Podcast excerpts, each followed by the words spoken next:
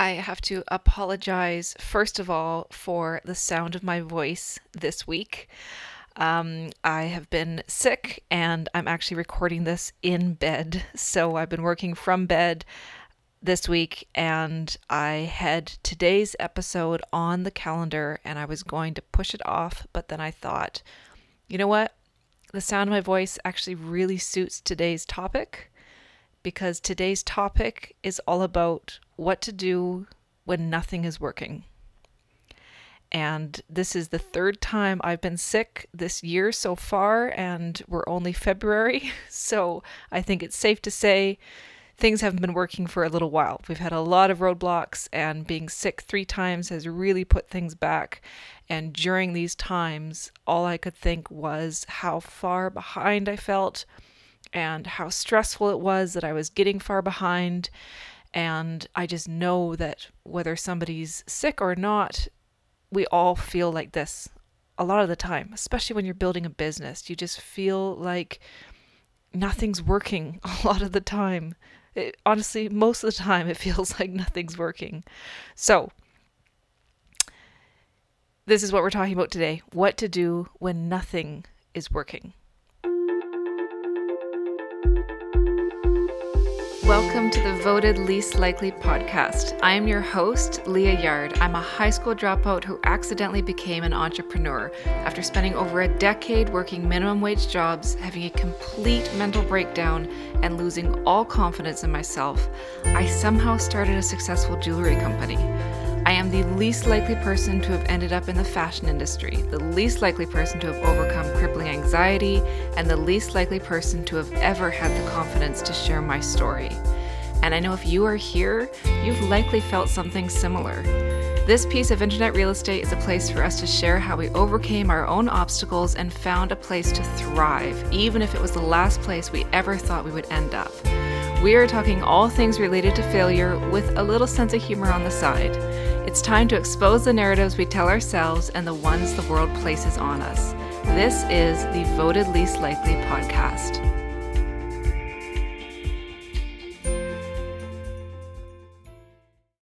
The first thing is control. The biggest thing that I struggle with when I am in this feeling, not just the sick feeling, but the feeling of everything is out of my control, is just that. That sense that I have no grasp on what's going on. It feels like everything is happening to me and I just can't catch a break. So, when shit happens in business or in life, we do tend to switch this narrative and lose sight of what is actually in our control.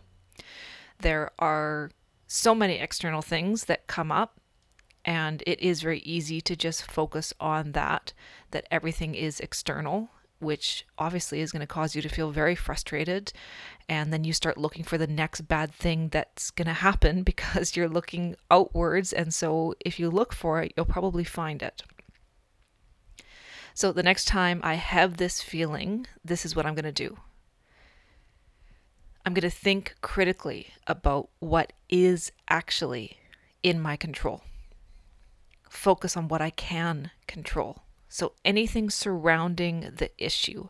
So if something doesn't work out and it is an external thing, there will still be things linked to that event that are in your control.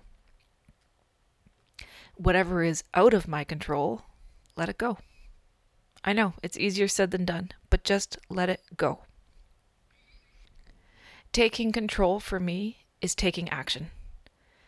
Just start moving forward. Start making progress on the things that you can control. The next thing is perspective. This one is really, really hard because this gets really skewed when we are in a bit of a rut. Remember what is actually important, like in the grand scheme of things. Does it really matter? I'm sick. I'm working from bed, and that feels shitty.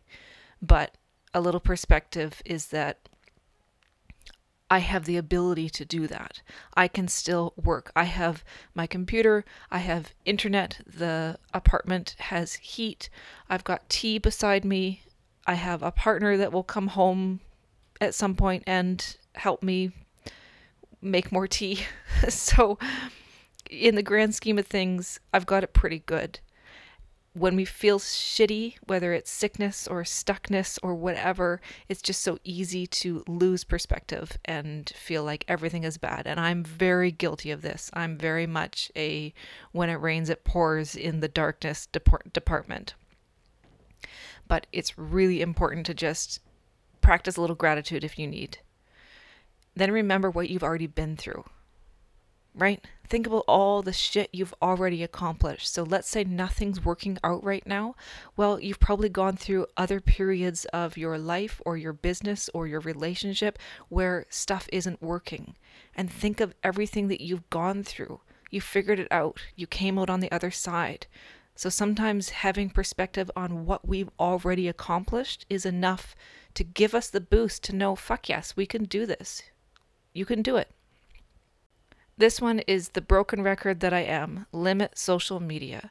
Oh my God. I was sick and then I was in bed just looking at everybody else progressing and winning and doing all these amazing things while I was ill and doing nothing.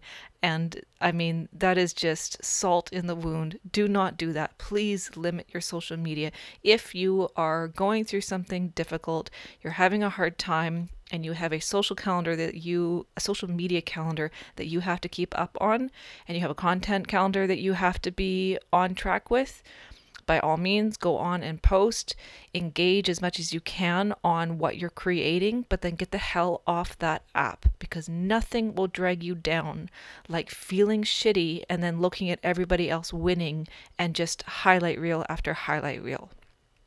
It will just make everything so skewed especially if you've just worked on gaining some perspective that that's going to go out the window as soon as, as soon as you get on one of those apps. Those apps are places where people talk about how great things are okay? And when you're feeling shitty you're not going to go on there and get a dose of reality. The next thing is just plan for the future. This is where you got to get a little bit of hope. So I had a couple of projects, big projects fall through this year and it was really disappointing and I'd put a lot of work into it and it just it, it wasn't going to go ahead. So I just had to start thinking of the next thing you have to just keep moving forward you got to have things also in the works at all times because stuff isn't going to work out things are going to get canceled or someone else isn't going to show up if you if you are working on a project that requires somebody else. So you have to just keep planning for the future and be taking action towards that future. Look at what you have to look forward to and all the things that you have to work towards and then that gives you that sense of control again. And lastly, this one is dark because I don't know, I just tend to go there when things are not working out. But I want you to remember this feeling that darkness, that shitty feeling, that feeling like you're angry that you cannot get up and get going, that you've been pushed down, that everybody else is winning. I want you to remember that feeling because on the days when things are going well and you get that win, it's going to be easy to just sit back for a second and kind of cruise. And I want you to remember the feeling of when it wasn't going well because that is so powerful to propel you forward also, on the days that you have to do things that you don't really feel like doing them, remember when you were sick or when you were too upset after something didn't work out and you just couldn't get something done because you felt too shitty. Remember that on the day that you actually feel good enough to do something and do it. So bottle up that darkness, don't dwell on it, but remember it because it is so powerful to propel you towards greatness Nobody likes to talk about the darkness. I get it. I totally get it. But there is so much power in it. And if you can allow yourself to feel it and use it for good, you honestly will get so much further ahead because then when dark feelings pop up, they won't be a big surprise for you. You will have an understanding of how to navigate them and not just navigate them, but use them as fuel.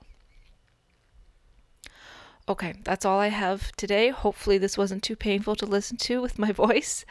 Um, I'm going to make another cup of tea and then um, implement these things that I've just talked about because honestly, this was a week that I needed it.